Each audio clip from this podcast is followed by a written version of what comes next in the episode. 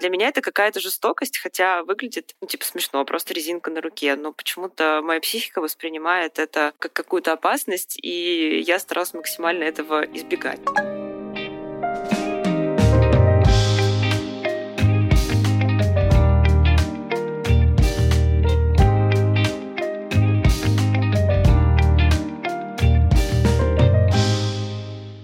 Всем привет! Меня зовут Таня Минт, я блогер, предприниматель и основатель сервиса онлайн-тренировок Fit Zen. С вами подкаст «Где мои эндорфины?». В нем я ищу рецепт своего счастья. В течение 10 недель я буду пробовать всевозможные практики, от аффирмаций до лечебной грязи. И все для того, чтобы рассказать вам, что из этого действительно может сделать вас счастливее, а что всего лишь миф из популярных статей и книг. Помогать мне в этих экспериментах будет продюсерка Софья Грошева. Всем привет! Да, этот подкаст Таня делает вместе со студией Богема и маркетплейсом локальных магазинов FlowWow. По промокоду Эндорфин вы получите скидку 10% на любой заказ FlowWow. Важно, что промокод пишется латиницей через букву F, и ссылку на скачивание приложения вы найдете в описании этого выпуска. А сейчас мы расскажем, что было за задание у Тани на этой неделе.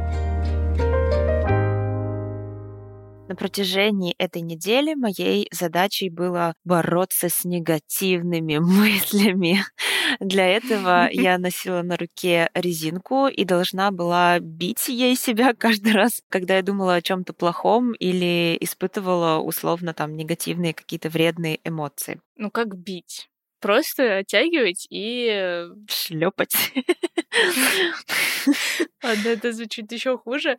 А в любом случае, в этом выпуске мы разбираемся, насколько вообще нормально так отрабатывать негатив, что делать с какими-то неприятными чувствами типа злости, зависти и обиды, и можно ли, а главное, нужно ли чувствовать себя постоянно на позитиве.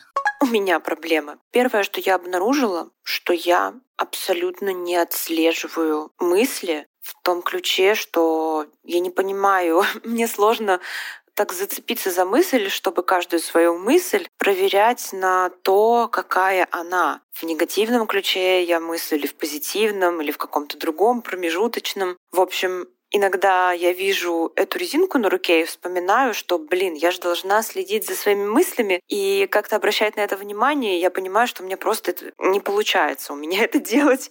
Вот, меня это немного расстраивает. А когда случается редкий момент, что я себя на этой мысли отлавливаю, у меня появляется сопротивление к тому, чтобы применить к себе наказание.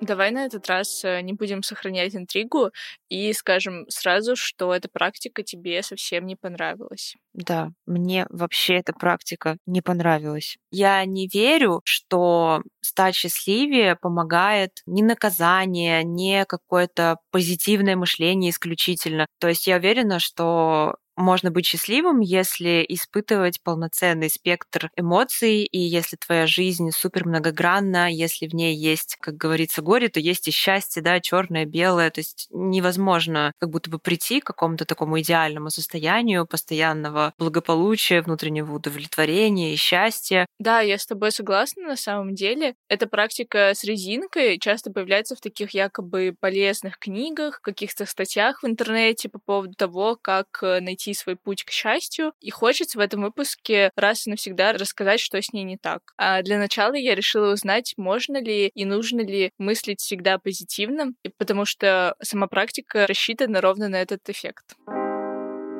Я думаю, что это актуально для каких-то несложных ситуаций. Например, ты опоздал на автобус, и для того, чтобы не испортить себе день, ты начинаешь искать плюсы в этой ситуации, поддерживать э, свое оптимистичное, позитивное настроение. Но есть э, такое выражение, что слезы и горе — это витамины для роста. Ну, то есть кризисы, боль, потери — это то, что в итоге становится причиной наших трансформаций. Это Анна Аронштам, практикующий психолог, член Ассоциации профессиональных психологов и психотерапевтов и член Европейской ассоциации транзактного анализа. И если, например, близкому человеку или любому другому человеку, который переживает какую-нибудь утрату, сразу начать говорить о том, что ну посмотри, тут есть же есть плюсы, тут ведь ты многому можешь научиться. Человек просто не способен услышать это, он не способен перейти к поиску смыслов, потому что не потеряно потеря, потому что слишком много боли, которая застилает возможность искать смыслы. Ну, то есть это и неуместно, и невозможно всегда быть на позитиве или всегда демонстрировать, транслировать оптимистичную позицию. И если вспомнить природу человека, который все время перемещается по пирамиде потребностей, то это состояние в принципе чуждо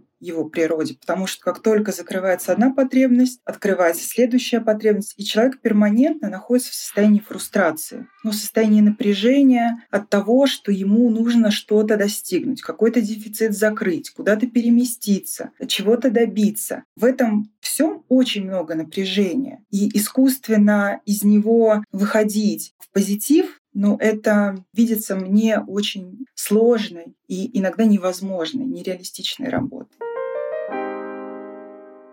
Получается, что ты была права с самого начала, и важно проживать чувства, даже если они негативные. Да, это так, но еще проблема в том, чтобы эти чувства отлавливать. Мы же живем в потоке, и довольно быстро чувства в этом потоке меняются, и меняется настроение. И у меня была проблема с тем, чтобы вообще вспомнить э, про то, что я должна делать эту практику. За два последних года, что я в терапии, я как будто бы разучилась э, на негативные чувства смотреть как на что-то действительно плохое, отрицательное, нежелательное. Мне очень тяжело проидентифицировать, когда мне нужно обратить внимание и перенаправить свое мышление в какой-то другой ключ. На самом деле это звучит как что-то хорошее. Звучит как что-то хорошее, но это сильно мешало моей практике. А как часто тебе получалось использовать вот это оттягивание в течение дня? И возможно, как часто ты вспоминала и смотрела на эту резинку и такая, а, точно, мне же нужно себя бить. Ну, за день, наверное, может быть, раза два или четыре было в лучшем случае. Был также день, когда вообще ни разу я не вспомнила о том, что это нужно делать. Ну, в общем, мне было сложно вспомнить и это делать, и мне еще и не хотелось это делать.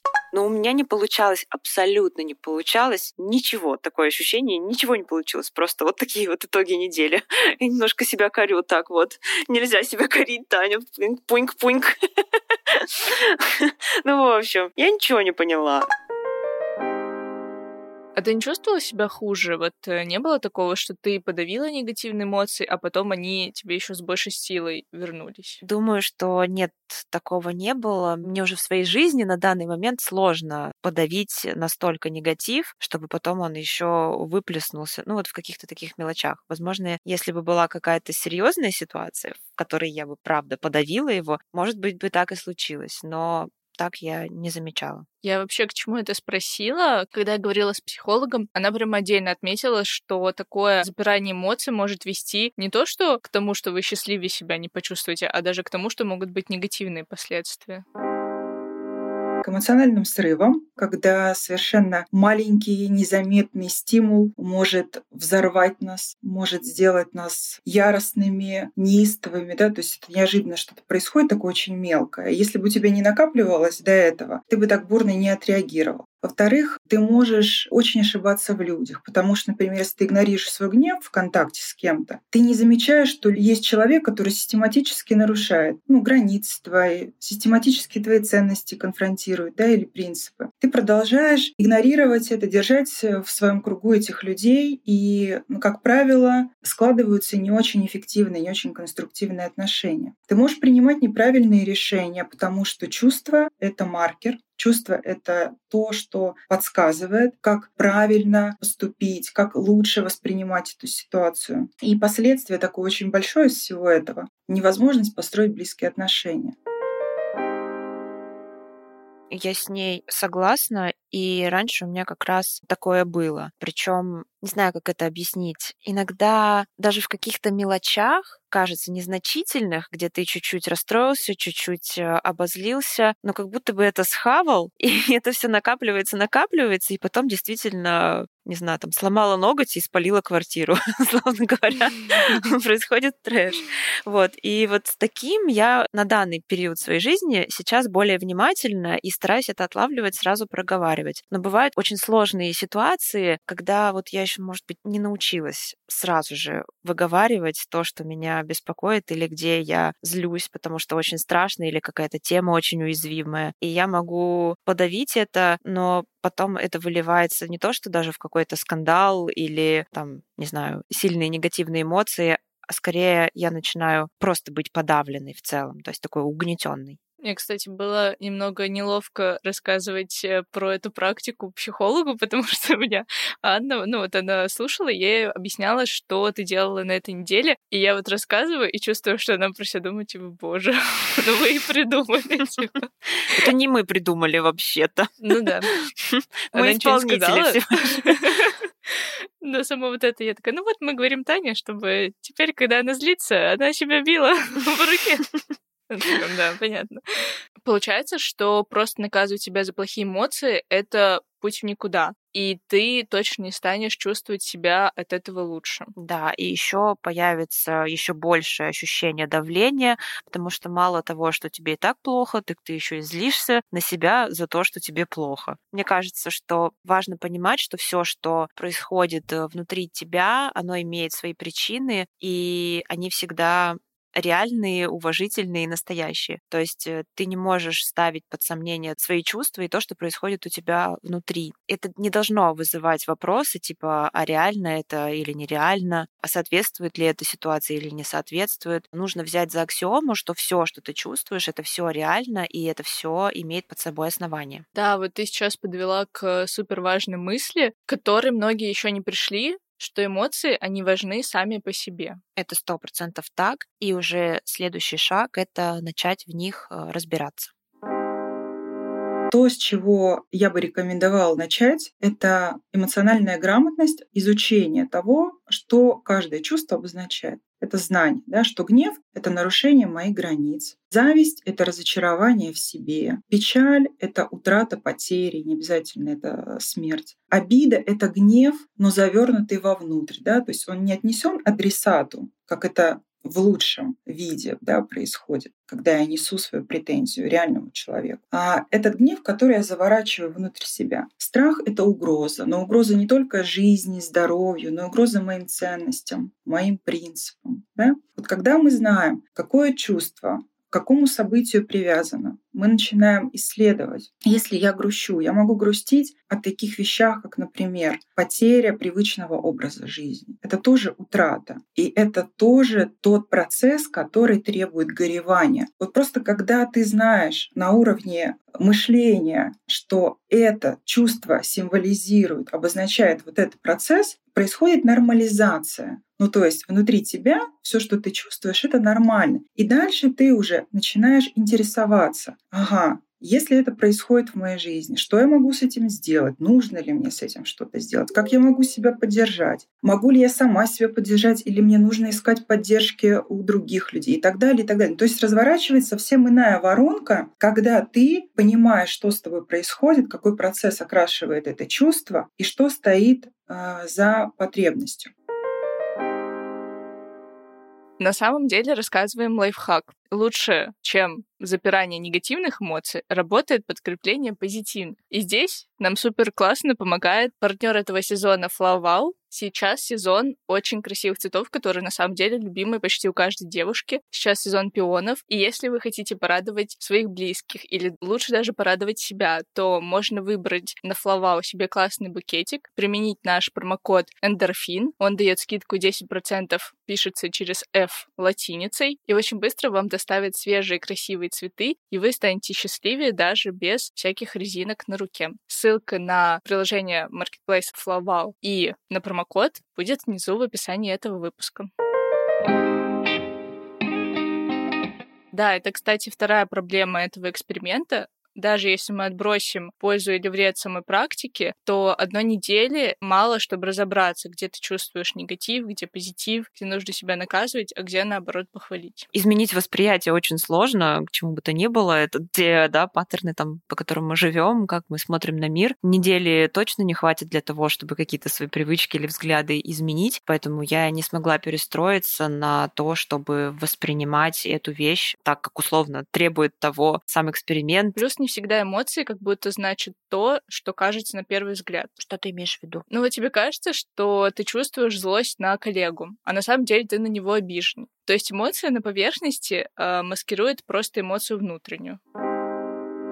Есть такое понятие, как рэкетное чувство. Рэкетное чувство — это то чувство, которое замещает настоящее. Оно как в слоеном пироге, да, накладывается вот так сверху. Человек осознает только рэкетная, и ему кажется, что он по жизни злой и раздражительный. На самом деле, часто в тех местах, где он чувствует гнев, он, например, боится. Но поскольку страх, например, в семье не поощрялся, ну, родители говорили, что ты боишься? Он не боятся, а действует. Что ты там сидишь, да, такой трусливый? То человек начинает вот эти аутентичные чувства прикрывать какими-то другими. Поэтому людям нужно прежде всего разобраться, почему этих негативных чувств много, сложных чувств, и какое аутентичное настоящее может стоять за ним. Очень простой пример когда мама кричит на ребенка, который засовывает пальцы в розетку. Она же кричит на него в этот момент. Говорит, вытащи пальцы. Ты что делаешь? Отойди. Она выглядит злой. И она потом приходит на сессию и говорит, я была такая раздраженная, я была такая плохая мать, я кричала, я злая мать. На самом деле она боялась в этот момент за своего ребенка. Но если бы она встретилась со своим страхом, она осознала, что она очень сильно боится, она бы не кричала, она вела бы себя как-то по-другому. Она бы сказала, дорогой мой, я так за тебя боюсь сейчас, пожалуйста, давай ты не будешь стоять рядом с этой розеткой, понимаете, менялось бы поведение. Вот поэтому нам очень важно разобраться, а все ли то, что я вижу, является настоящим из этих чувств. И если какого-то негативного чувства очень много, то с большой долей вероятностью это рэкет. И надо искать, что на самом деле я чувствую в эти моменты. Э, мой психотерапевт мне объяснял, что все эмоции, которые относятся к гневу, то есть злость, агрессия, раздражение какое-то, они всегда вот эти вот э, поверхностные. И всегда-всегда за этими эмоциями лежат другие. И главное вот докопать, э, что случилось. Ты можешь быть за страхом и испуган, и обижен, и, не знаю, и опечален. Это на самом деле очень интересная такая история и почва для самоисследования. Но на самом деле, несмотря на то, что мы вот так эту практику с тобой и экспертом ругаем, кое-что полезное я все-таки смогла для себя вынести. Так, и что это?